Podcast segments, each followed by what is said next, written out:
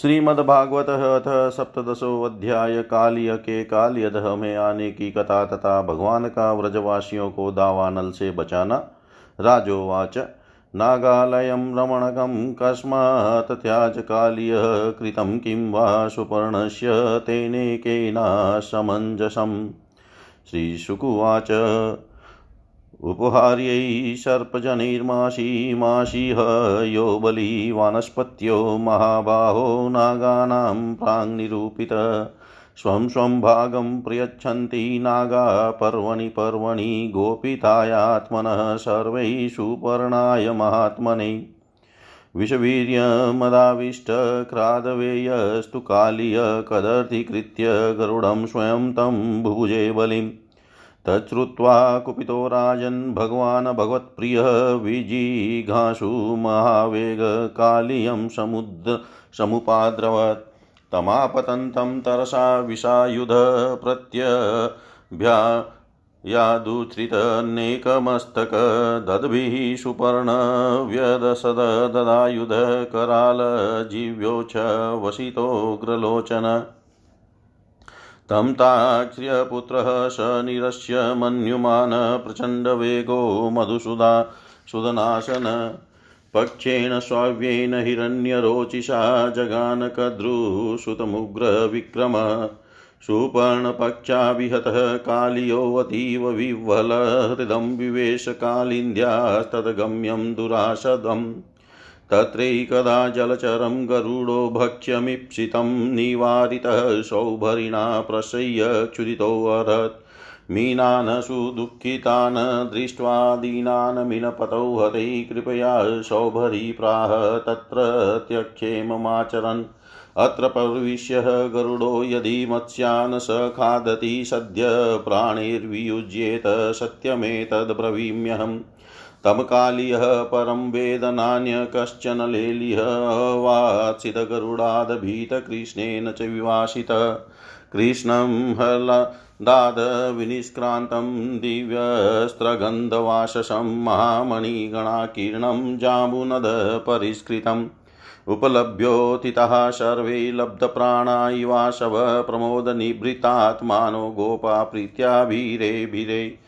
यशोदारोहिणी नन्दो गोप्यो गोपाश्च कौरवः कृष्णं समेत्य लब्धेहासंलब्धमनोरथा रामश्चाच्युतमालिङ्ग्य जहाशास्यानुभाववित नगार्गावो वृषावत्सालेभिरे परमां मुदम् नन्दं विप्रः समागत्य गुरुव सकलत्रकः उचुस्ते काल्यग्रस्तोदिष्टया मुक्तस्तवात्मजः। देहि दानं द्विजातीनां कृष्णनिर्मुक्तिहेतवे नन्दप्रीतमना राजन्गा सुवर्णं तदादिशत्। यशोदा महाभागा नष्टलब्धप्रजा सती परिष्वज्याङ्कमारोप्य मुमोचा सकुलां मुहुः। तां रात्रिं तत्र राजेन्द्र चुरुङ्भ्यां श्रमकर्षितः। ऊषु व्रजोकशो गावकालिन्द्या उपकूलतः।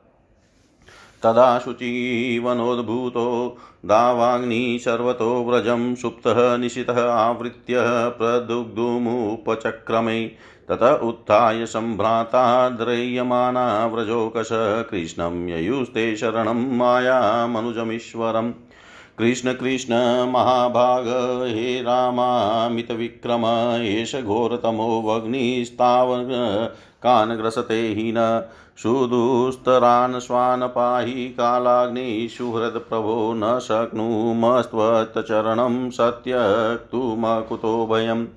इतं स्वजने इतं स्वजन वैक्लव्यं निरीक्षय जगदीश्वर तमग्निमपिबति व्रमन्तोऽनन्तशक्तिदृक् तमग्निमपिबति ब्रह्मानन्तोऽनन्तशक्तिदृग इति श्रीमद्भागवते महापुराणे पारमंस्यां सहितायां दशमस्कन्धे पूर्वार्धे दावाग्निमोचनं नाम सप्तदशोऽध्याय सर्वं श्रीशां सदाशिवार्पणम् अस्तु। ॐ विष्णवे नमः, ॐ विष्णवे नमः, ॐ विष्णवे नमः।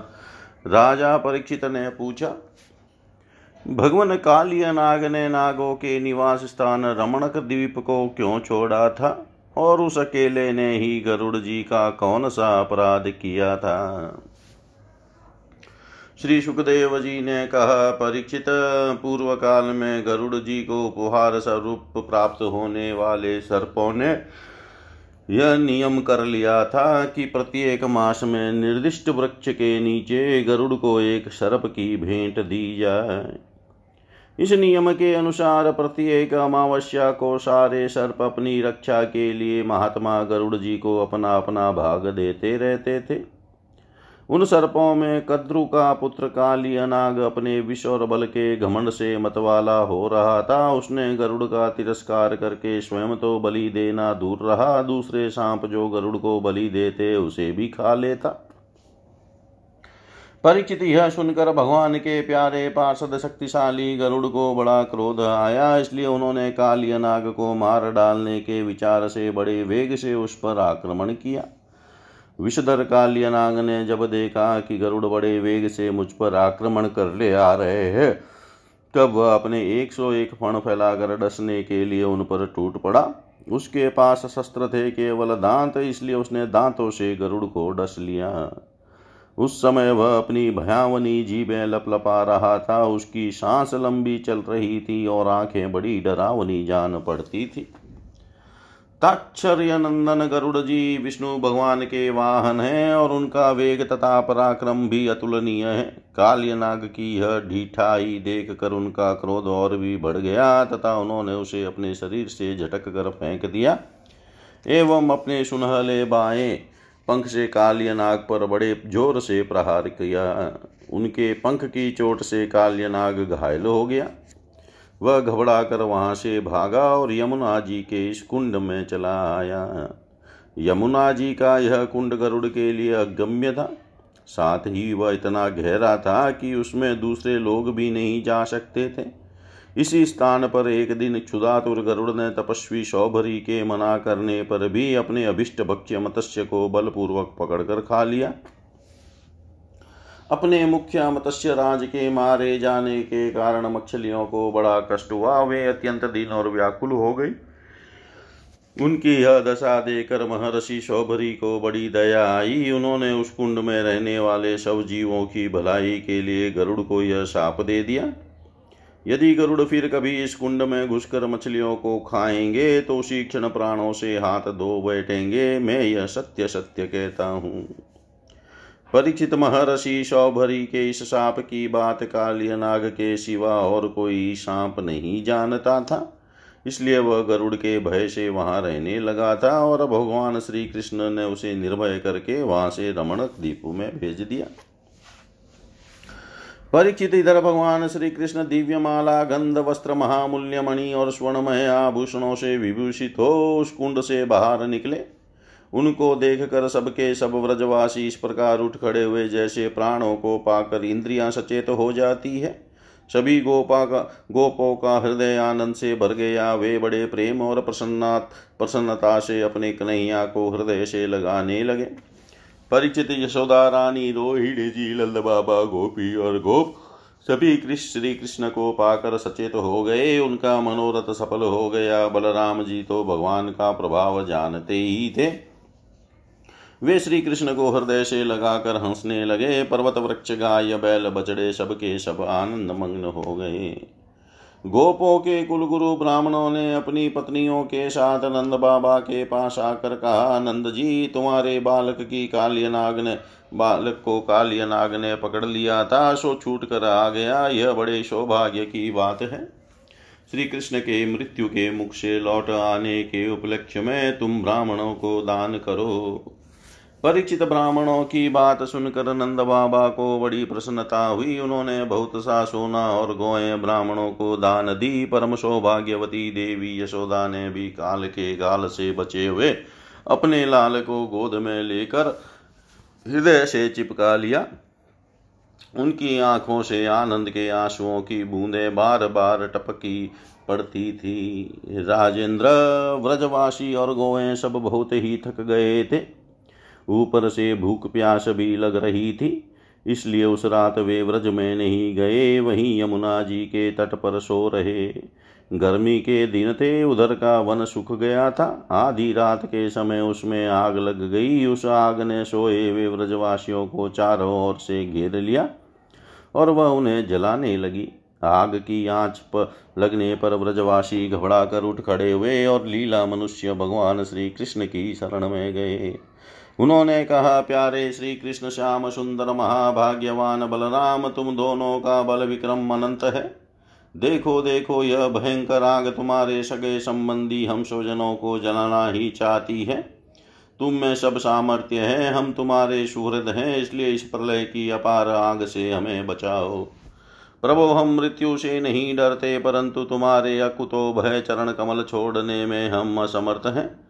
भगवान अनंत है, वे अनंत शक्तियों को धारण करते हैं। उन जगदीश्वर भगवान श्री कृष्ण ने जब देखा कि मेरे स्वजन इस प्रकार व्याकुल हो रहे हैं, तब वह उस भयंकर आग को पी गए।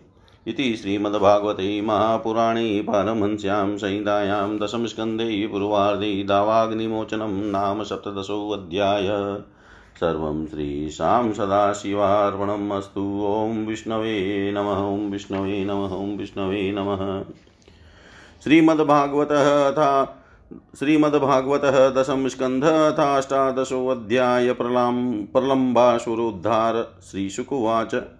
अतः कृष्णपरिवृतो ज्ञातिभिमुदितात्मभिः अनुगीयमानोऽन्यविशदः व्रजं गोकुलमण्डितम् व्रजे विक्रीडतोरेवं गोपालछद्ममायया ग्रीष्मो नाम तुर्भवन्नाति प्रेयाञ्च रिरीणाम्।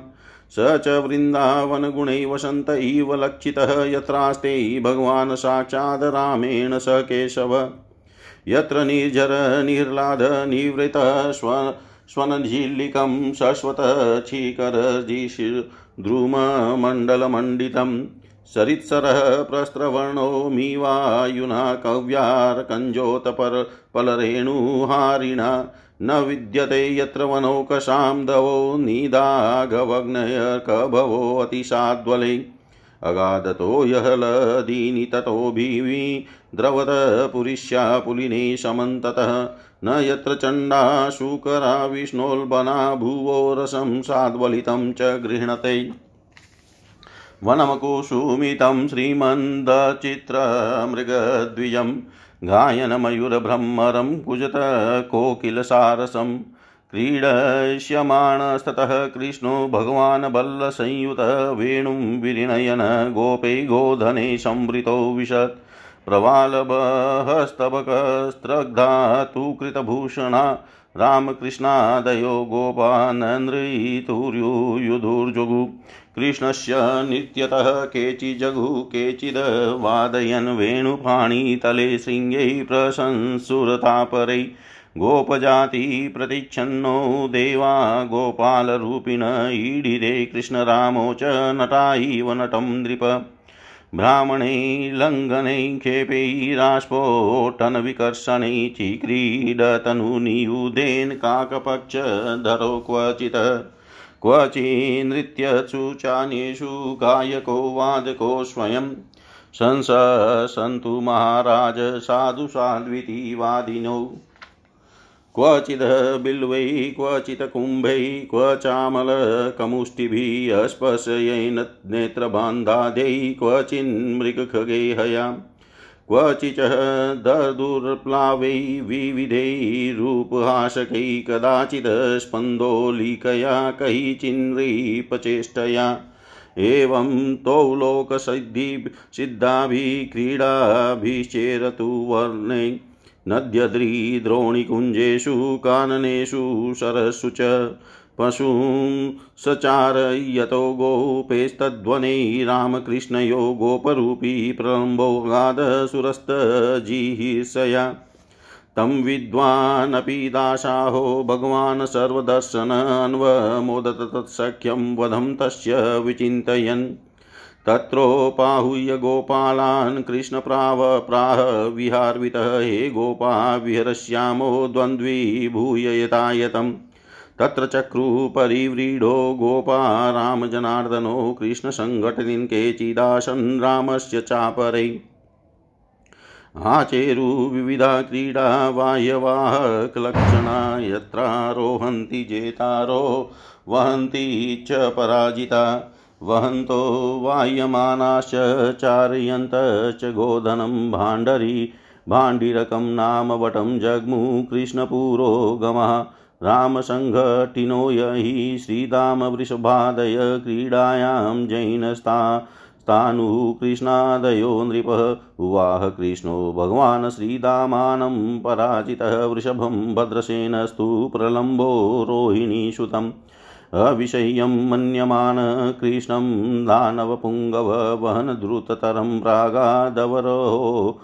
अणतः परं तमुद्वहन् धरणीधरेन्द्रगौरवं माशुरो विगतरयो निजं वपुः स आस्थितः पुरटपरिच्छदो भवौ तडिदध्युमानुडुपति वाडिवाम्बुधः निरीक्षय तदवपुरलम्बम्बरे चरत प्रदीप्तदृग्भ्रूकुटीतटोग्रद्रष्टकं ज्वलच्चिकं कटक किरीटिकुण्डलत्विषाद्भूतं हलधरैषदत्र शतः अथागतः स्मृतिवरयोरिपुं बलो विहाय सार्थमिव हरन्तमात्मनः रुषानचिरसि दृढेन मुष्टिना सुराधिपो गिरिमिव वज्ररहंसा स आहतः सपदि विषीणमस्तको मुखादवमन रुधिरमपस्मृतोऽसुरः महारवव्यसुरपततः समीरयन् गिरिर्यतामगवत आयुधाहत दृष्ट्वा प्रलम्बं निहतं बलेन बलशालिना गोपाशु विस्मितासन साधु साध्विति वादिन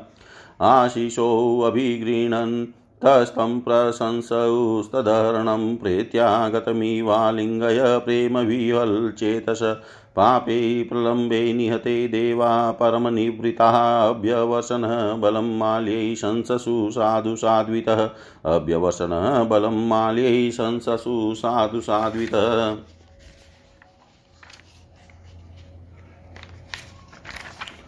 श्री सुखदेव जी कहते हैं, परीक्षित, अब आनंदित स्वजन संबंधियों से घिरे हुए एवं उनके मुख से अपनी कीर्ति का गान सुनते हुए श्री कृष्ण ने गोकुल मंडित गोष्ठ में प्रवेश किया।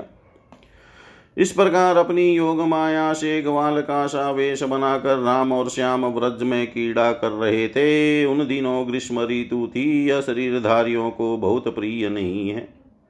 परंतु वृंदावन के स्वाभाविक गुणों से वहाँ वसंत की ही छटा छिटक रही थी। इसका कारण था वृंदावन में परम मधुर भगवान श्याम सुंदर श्री कृष्ण और बलराम जी निवास जो करते थे। झिंगूरों की तीखी झंकार झरनों के मधुर झरझर में छिप गई थी। उन झरनों से सदा सर्वदा बहुत ठंडी जल की फूइयाँ उड़ा करती थी, जिनसे वहाँ के वृक्षों की हरियाली देखते ही बनती थी। जिधर देखिए, हरी हरी धूप से पृथ्वी हरी हरी हो रही है। नदी सरोवर एवं झरनों की लहरों का स्पर्श करके जो वायु चलती थी, उसमें लाल, पीले, नीले, तुरंत के खिले हुए, देर के खिले हुए कव्यार, उत्पल आदि अनेकों प्रकार के कमलों का पराग मिला हुआ होता था। इस शीतल मंद और सुगंध वायु के कारण वनवासियों को गर्मी का किसी प्रकार का क्लेश नहीं सहना पड़ता था। न दावाग्नि का ताप लगता था और न तो सूर्य का घाम ही। नदियों में अगाध जल भरा हुआ था बड़ी बड़ी लहरें उनके तटों को चूम जाया करती थी, वे उनके पुलिनों से टकराती और उन्हें स्वच्छ बना जाती। उनके कारण आसपास की भूमि गिली बनी रहती और सूर्य की अत्यंत उग्र तथा तीखी किरणें भी वहाँ की पृथ्वी और हरी भरी घास को नहीं सुखा सकती थी। चारों ओर हरियाली छा रही थी। उस वन में वृक्षों की पात की पात फूलों से लद रही थी, जहाँ देखिए वहीं से सुंदरता फूटी पड़ती थी।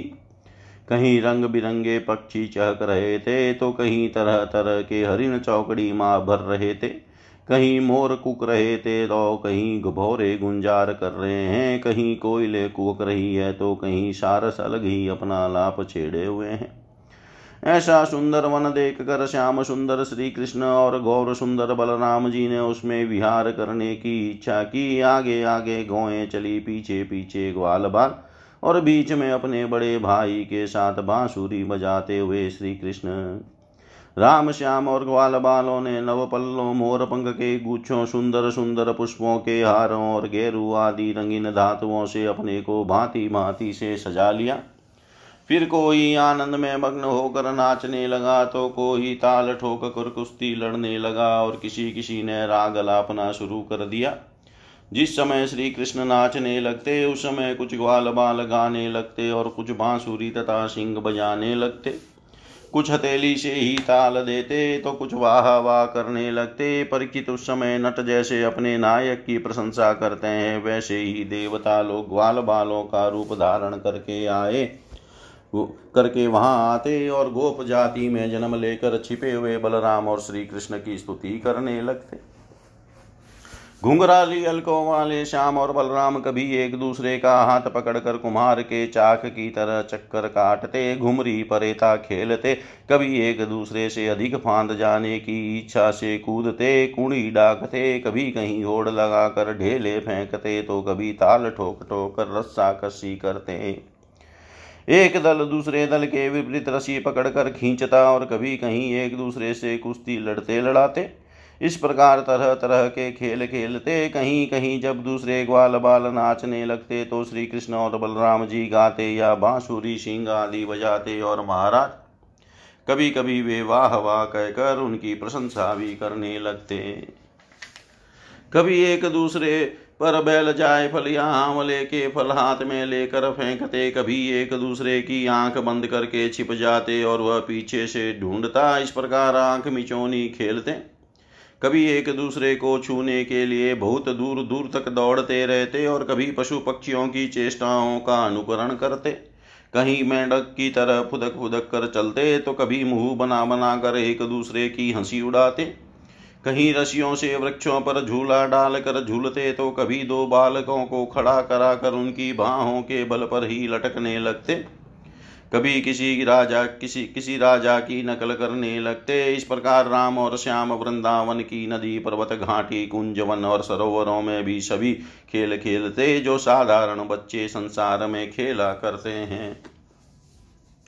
एक दिन जब बलराम और श्री कृष्ण ग्वाल बालों के साथ उस वन में गौएँ चरा रहे थे, तब ग्वाल के वेश में प्रलम नाम का एक असुर आया।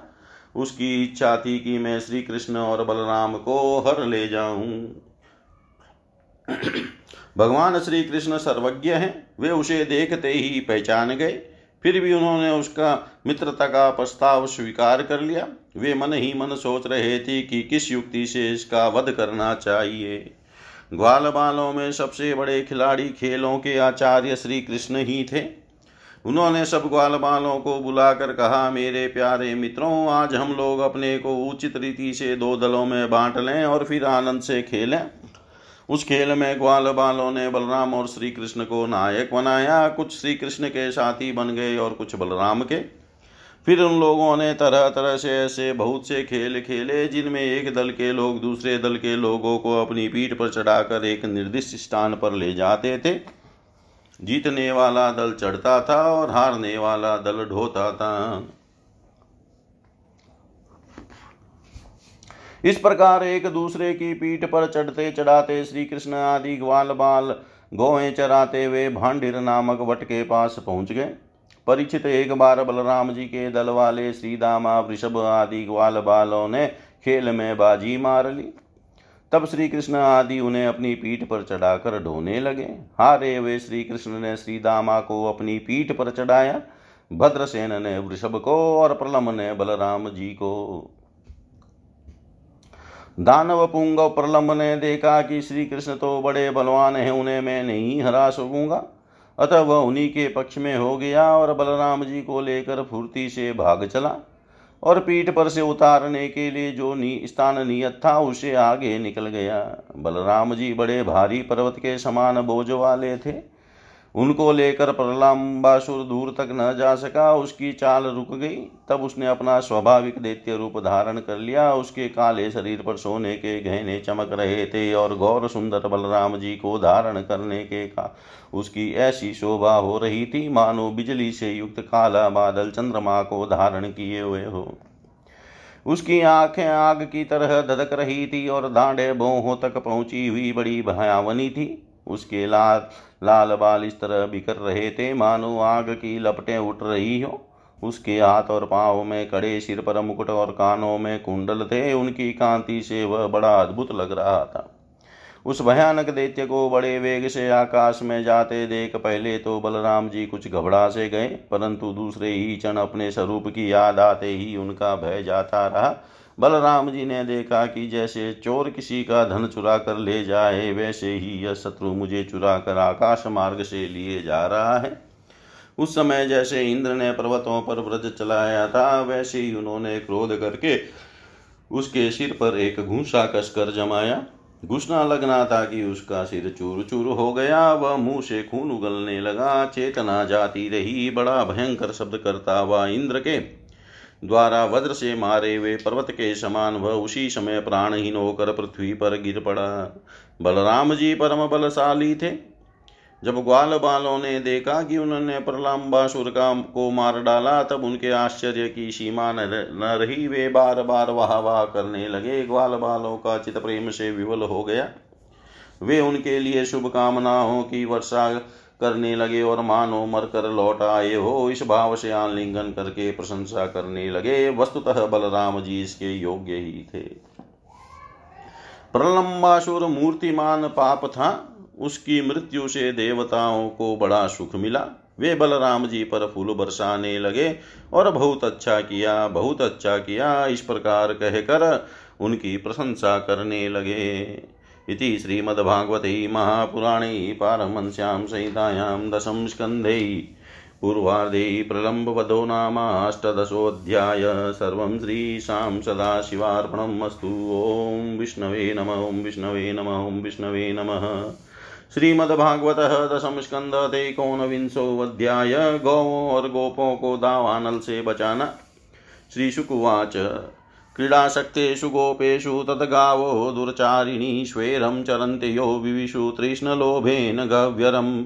अजागावो महिष्यश्च निर्विशन्त्यो वनाद्वनम् ईशिकाटवीं निर्विव्यसु कदन्त्यो दावतर्षिता ते अपश्यन्तः पशुनगोपाः कृष्णारामदयस्तदा जातानुतापा न विदुर्विचिन्वतो वन्तो गवां गतिम् त्रीणेस्तत्खुरदच्छिन्नै गोष्पदैरङ्कितये गवां मार्गमन्वगमन सर्वै नष्टा जीव्या विचेतस।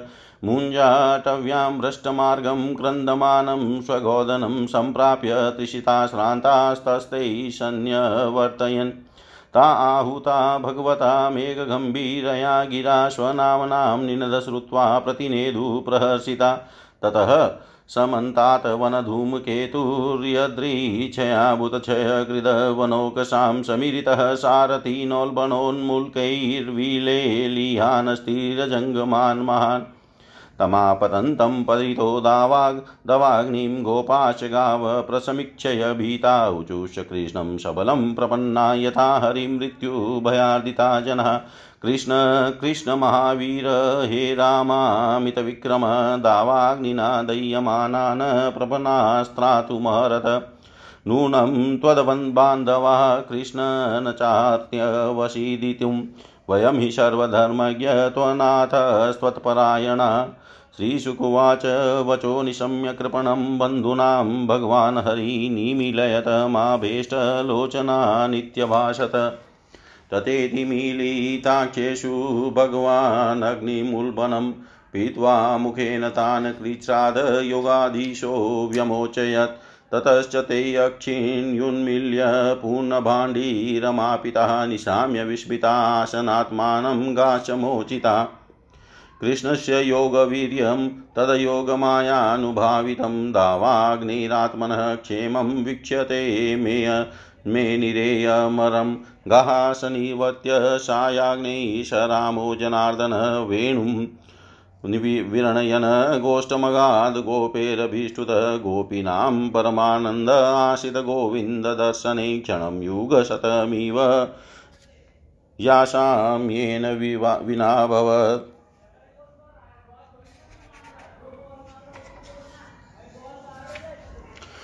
श्री सुखदेव जी कहते हैं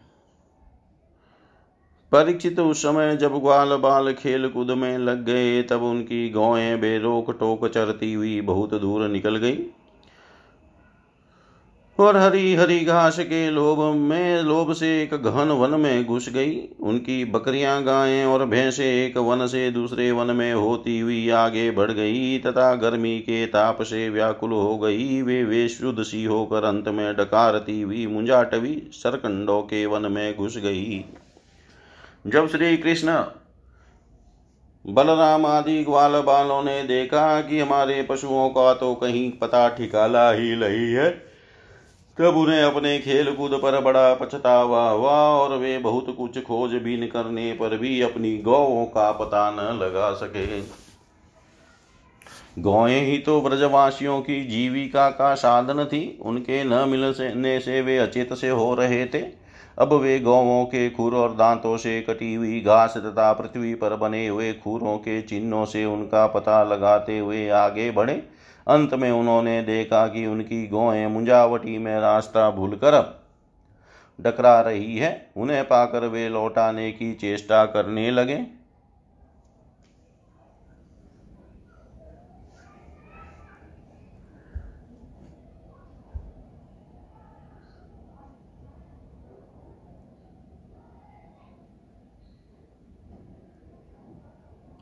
इनकी यह दशा देख कर भगवान श्री कृष्ण अपनी मेघ के समान गंभीर वाणी से नाम ले लेकर गौों को पुकारने लगे। गौएँ अपने नाम की ध्वनि सुनकर बहुत हर्षित हुई।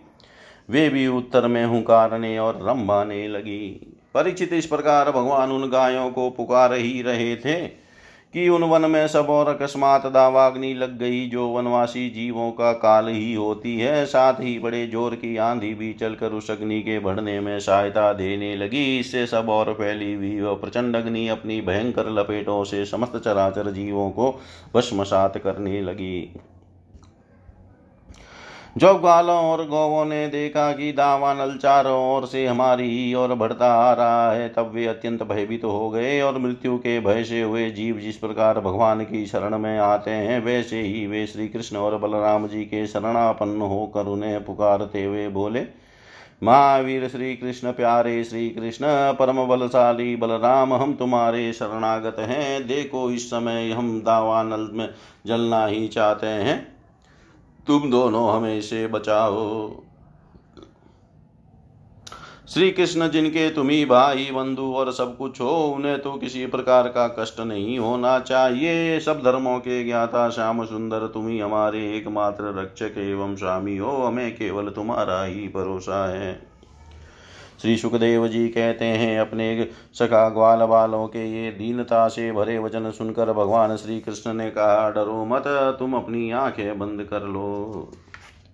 भगवान की आज्ञा सुनकर उन ग्वाल बालों ने कहा, बहुत अच्छा और अपनी आँखें मूंद ली, तब योगेश्वर भगवान श्री कृष्ण ने उस भयंकर आग को अपने मुँह से पी लिया। और इस प्रकार उन्हें उस घोर संकट से छुड़ा दिया। इसके बाद जब ग्वाल बालों ने अपनी आँख, अपनी आँखें खोल कर देखा, तब अपने को भांडीरवट के पास पाया। इस प्रकार अपने आप को और गोवों को दावानल से बचा दे कवि ग्वाल बाल बहुत ही विस्मित हुए।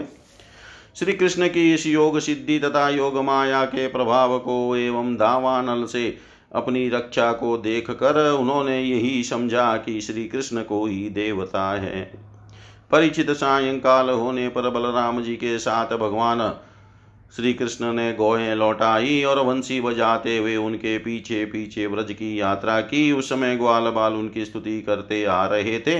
इधर व्रज में गोपियों को श्री कृष्ण के बिना एक एक क्षण सौ सौ युग के समान हो रहा था। जब भगवान श्री कृष्ण लौटे तब उनका दर्शन करके वे परमानंद में मग्न हो गई। इति श्रीमद्भागवते महापुराणे पारमश्याम संहितायाम। दशमस्कन्धे पूर्वार्धे दावाग्निपानं नामेकोनविंशोऽध्याय सर्वं श्रीशां सदाशिवार्पणम् अस्तु। ॐ विष्णवे नमः, ॐ विष्णवे नमः, ॐ विष्णवे नमः। श्रीमद्भागवतः दशमस्कन्ध अथ विंशोऽध्याय वर्षा और शरद ऋतु का वर्णन श्रीशुकुवाच। तयोस्तद्भुतं कर्मदावाग्नि मोक्षमात्मनः गोपाः स्त्रिभ्यशमाचख्युः प्रलम्बबद्धमेव च। गोपवृद्धाश्च गोप्यश्च।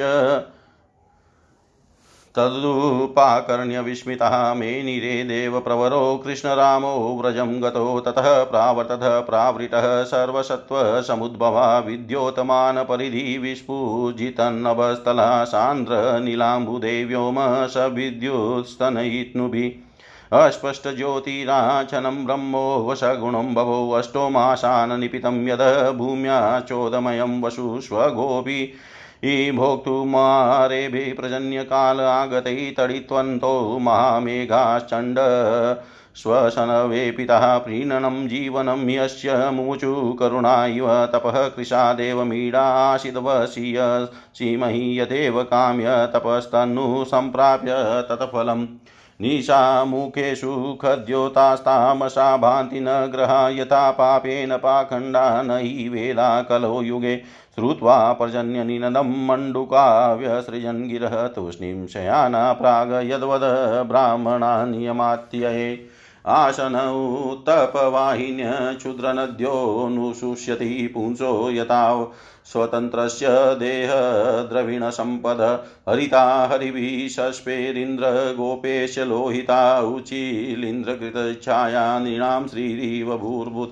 क्षेत्राणि सस्यसम्पद्भिः कर्षकाणां मुदं मृदु धन्यिनामुपतापं च देवादीनं जानताम् जलस्थलोकशं सर्व जलस्थलोकशः सर्वे नववारी निषेवया, बिभ्रदरुचिरं रूपं यदा हरि निषेवया। सरिद्भिः सङ्गतः सिन्धुचक्षुवे अपक्वयोगिनश्चितं कामाक्तं गुणयुग तथा गिरयो वसधाराभिहन्यमाना न विवेतु अभिभूयमाना व्यसनेथ आधोक्षजचेतस मार्गा बभूव सन्दिग्धा स्त्रीणेक्षणा ह्यसंस्कृताः नाभ्यस्यमाना श्रुतयो द्विजे कालहता इव। लोकबन्धुषु मेघेषु विद्युत्सौहृदास्तेर्यं न चक्रुकामिन्यः पुरुषेषु गुणेष्विव। धनुर्वियन्ति माहेन्द्रं निर्गुणं च गुणिन्यभात व्यक्ते गुणव्यतिर् करे अगुणवान् पुरुषो यथा न राजराजोडुपश्चन स्वज्योत्सना राजितै गणैयमत्याभाषितया स्वभाषा पुरुषो यथा मेघागमोत्सवा हृष्टा प्रत्यनन्दा।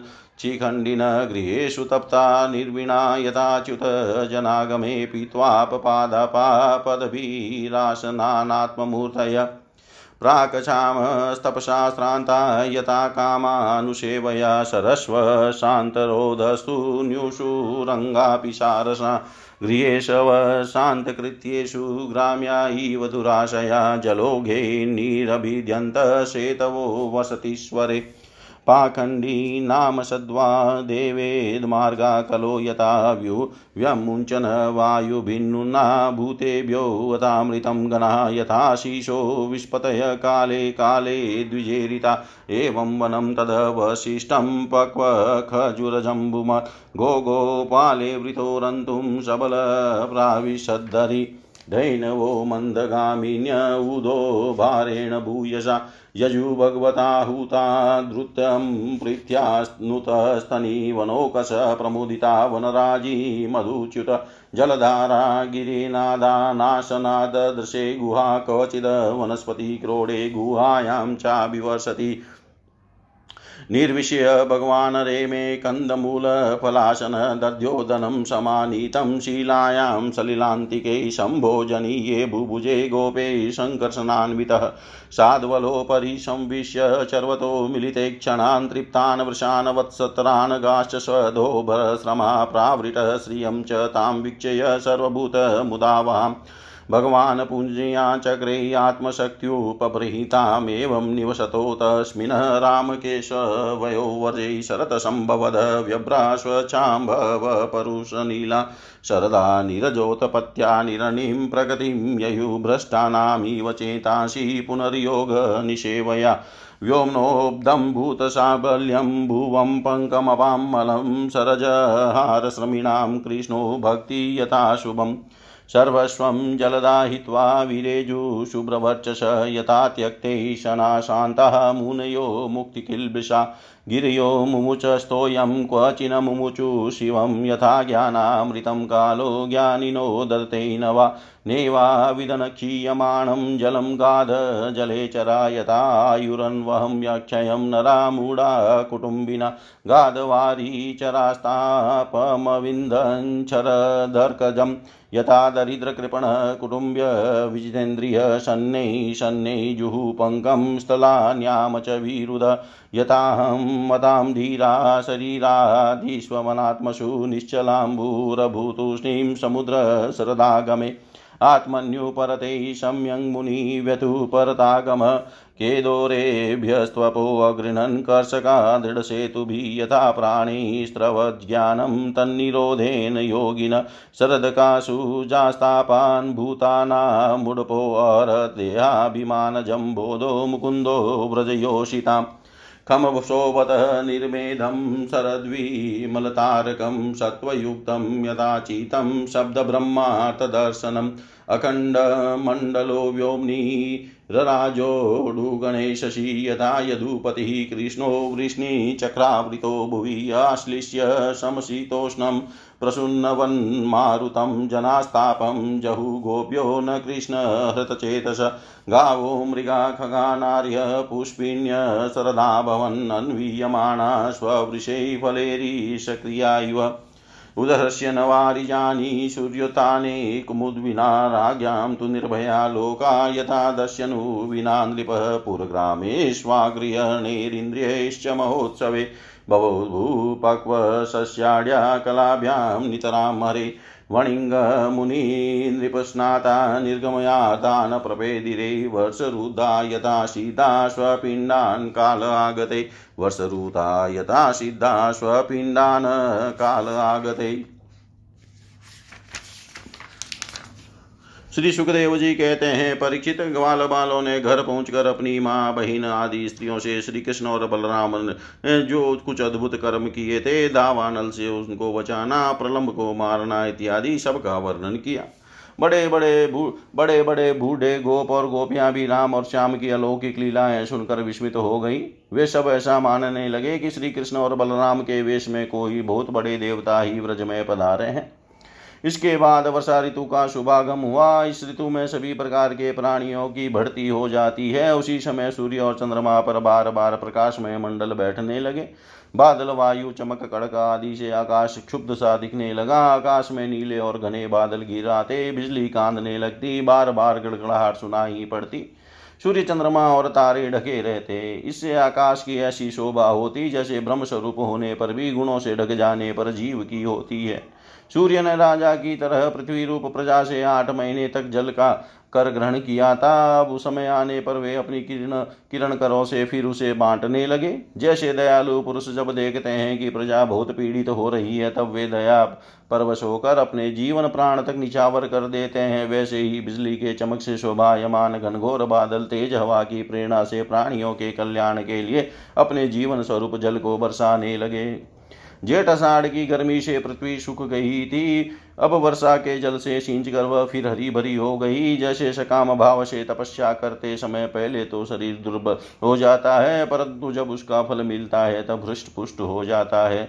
वर्षा के सायंकाल में बादलों से घना अंधेरा छा जाने पर ग्रह और तारों का प्रकाश तो नहीं दिखाई, दिखलाई पड़ता, परंतु जुगनू चमकने लगते हैं। जैसे कलयुग में पाप की प्रबलता हो जाने से पाखंड मतों का प्रचार हो जाता है और वैदिक संप्रदाय लुप्त हो जाते हैं।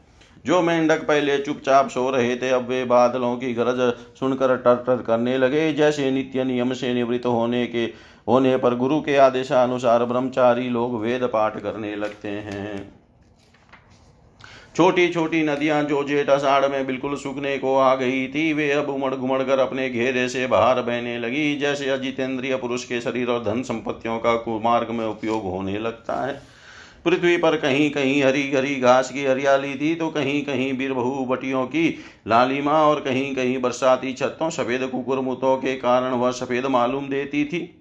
इस प्रकार उसकी ऐसी शोभा हो रही थी, मानो किसी राजा की रंग बिरंगी सेना हो। सब खेत अनाजों से भरे पूरे लहला रहे थे, उन्हें देख कर किसान तुम्हारे आनंद के फूले न समाते थे। परंतु सब कुछ प्रारब्ध के अधीन है, यह बात न जानने वाले धनियों के चित्त में बड़ी जलन हो रही थी कि अब हम इन्हें अपने पंजेज में कैसे रख सकेंगे। नए बरसाती जल के सेवन से सभी जलचर और थलचर प्राणियों की सुंदरता बढ़ गई। जैसे भगवान की सेवा करने से बाहर और भीतर के दोनों ही रूप सुगढ़ हो जाते हैं। वर्षा ऋतु के ऋतु में हवा के झोंकों से समुद्र एक तो यूँ ही उताल तरंगों से युक्त हो रहा था। अब नदियों के सहयोग से वह और भी क्षुब्ध हो उठा। ठीक वैसे ही जैसे वासना युक्त योगी का चित्त विषयों का संपर्क होने पर कामनाओं के उभार से भर जाता है। मूसलाधार वर्षा की चोट खाते रहने पर भी पर्वतों को कोई व्यथा नहीं होती थी। जैसे दुखों की भरमार होने पर भी उन पुरुषों को किसी प्रकार की व्यथा नहीं होती। जिन्होंने अपना चित भगवान को समर्पित कर रखा है, जो मार्ग कभी साफ़ नहीं किए जाते थे, वे घास से ढक गए थे और उनको पहचानना कठिन हो गया। जैसे जब द्विजाति वेदों का अभ्यास नहीं करते, तब काल क्रम से वे उन्हें भूल जाते हैं। यद्यपि बादल बड़े लोकोपकारी हैं, फिर भी बिजलियाँ उनमें स्थिर नहीं रहती। ठीक वैसे ही जैसे चपल अनुराग वाली कामिनी स्त्रियाँ गुणी पुरुषों के पास भी स्थिर भाव से नहीं रहती। आकाश मेघों के गर्जन तर्जन से भर रहा था। उसमें निर्गुण बिना ढोरी के इंद्रधनुष की वैसी ही भी शोभा हुई। जैसी सत्वर आदि गुणों के क्षोभ से होने वाले विश्व के बकेड़े में निर्गुण ब्रह्म की। यद्यपि चंद्रमा की उज्ज्वल चांदनी से बादलों का पता चलता था, फिर भी उन बादलों ने ही चंद्रमा को ढककर शोभाहीन भी बना दिया था। ठीक वैसे ही जैसे पुरुष के आभास से आभाषित होने वाला अहंकार उसे ढककर प्रकाशित नहीं होने देता। बादलों के शुभागमन से मोरों का रोम रोम खिल रहा था। वे अपनी कुहक और नृत्य के द्वारा आनंदोत्सव मना रहे थे। ठीक वैसे ही जैसे गृहस्थी के जंजाल में फंसे हुए लोग जो अधिकतर तीनों तापों से जलते और घबराते रहते हैं, भगवान के भक्तों के शुभागमन से आनंद मग्न हो जाते हैं। जो वृक्ष जेठ आषाढ़ में सुख गए थे, वे अब अपनी जड़ों से जल पीकर पत्ते, फूल और डालियों से खूब सज धज गए। जैसे सकाम भाव से तपस्या करने वाले पहले तो दुर्बल हो जाते हैं, परंतु कामना पूरी होने पर मोटे तगड़े हो जाते हैं। परीक्षित तालाबों के तट कांटे कीचड़ और जल के बहाव के कारण प्राय शांत ही रहते हैं, परंतु सारस एक क्षण के लिए भी उन्हें नहीं छोड़ देते। जैसे अशुद्ध हृदय वाले विषयी पुरुष काम धंधों की झंझट से कभी छुटकारा नहीं पाते, फिर भी घरों में ही पड़े रहते हैं। वर्षा ऋतु में इंद्र की प्रेरणा से मूसलाधार वर्षा होती है। ऐसे नदियों के बाँध और खेतों की मेड़े टूट फूट जाती है। जैसे कलयुग में पाखंडियों के तरह तरह के मिथ्या मतवादों से वैदिक मार्ग की मर्यादा ढीली पड़ जाती है। वायु की प्रेरणा से घने बादल प्राणियों के लिए अमृतमय जल की वर्षा करने लगते हैं। जैसे ब्राह्मणों की प्रेरणा से धनी लोग समय समय प्रदान के द्वारा प्रजा की विलासाएँ पूर्ण करते हैं। वर्षा ऋतु में वृंदावन इसी प्रकार शोभा शोभायमान और पके हुए खजूर तथा जामुनों से भर रहा था उसी वन में विहार करने के लिए श्याम और बलराम ने ग्वाल बाल और गोवों के साथ प्रवेश किया। गोए अपने थानों के भारी भार के कारण बहुत ही धीरे धीरे चल रही थी। जब भगवान श्री कृष्ण उनका नाम लेकर पुकारते, तब वे प्रेम परवश होकर जल्दी जल्दी दौड़ने लगती। उस समय उनके थनों से दूध की धारा गिरती जाती थी। भगवान ने देखा कि वनवासी भील और भिलनी आनंद मग्न है। वृक्षों की पंक्तियाँ मधुधारा उड़ेल रही है। पर्वतों से झरझर करते हुए झरने झर रहे हैं। उनकी आवाज़ बड़ी सुरीली जान पड़ती है और साथ ही वर्षा होने पर छिपने के लिए बहुत सी गुफाएँ भी हैं। जब वर्षा होने लगती तब श्री कृष्ण कभी कभी किसी वृक्ष की गोद में या खोडर में जा छिपते कभी कभी किसी गुफा में ही जा बैठते और कभी कंद, मूल फल खाकर ग्वाल बालों के साथ खेलते रहते, कभी जल के पास ही किसी चट्टान पर बैठ जाते और बलराम जी तथा ग्वाल बालों के साथ मिलकर घर से लाया हुआ दही, भात, दाल, साग आदि के साथ खाते। वर्षा ऋतु में बैल बछड़े और थनों के भारी बार से थकी हुई गोएँ थोड़ी ही देर में भरपेट घास चर लेती और हरी हरी घास पर बैठकर ही आँख मूंद कर जुगाली करती रहती। वर्षा ऋतु की सुंदरता अपार थी, वह सभी प्राणियों को सुख पहुँचा रही थी। इसमें संदेह नहीं कि वह ऋतु गाय, बैल, बछड़े सबके सब भगवान की लीला के ही विलास थे। फिर भी उन्हें देखकर भगवान बहुत प्रसन्न होते और बार बार उनकी प्रशंसा करते। इस प्रकार श्याम और बलराम बड़े आनंद से व्रज में निवास कर रहे थे। इसी समय वर्षा बीतने पर शरद ऋतु आ गई।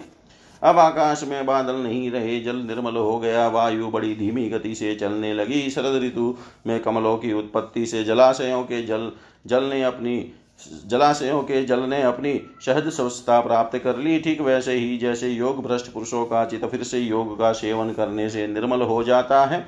शरद ऋतु ने आकाश के बादल, वर्षा काल के बढ़े हुए जीव, पृथ्वी की कीचड़ और जल के मटमेलेपन को नष्ट कर दिया। जैसे भगवान की भक्ति ब्रह्मचारी, गृहस्थवान प्रस्त और सन्यासियों के सब प्रकार के कष्टों और अशुभों का झटपुट झटपट नाश कर देती है। बादल अपने सर्वस्व जल का दान करके उज्जवल कांति से सुशोभित होने लगे। ठीक वैसे ही जैसे लोक पर लोग स्त्री, पुत्र और धन संपत्ति संबंधी चिंता और कामनाओं का परित्याग कर देने पर संसार के बंधन से छूटे हुए परम शांत सन्यासी शोभायमान होते हैं।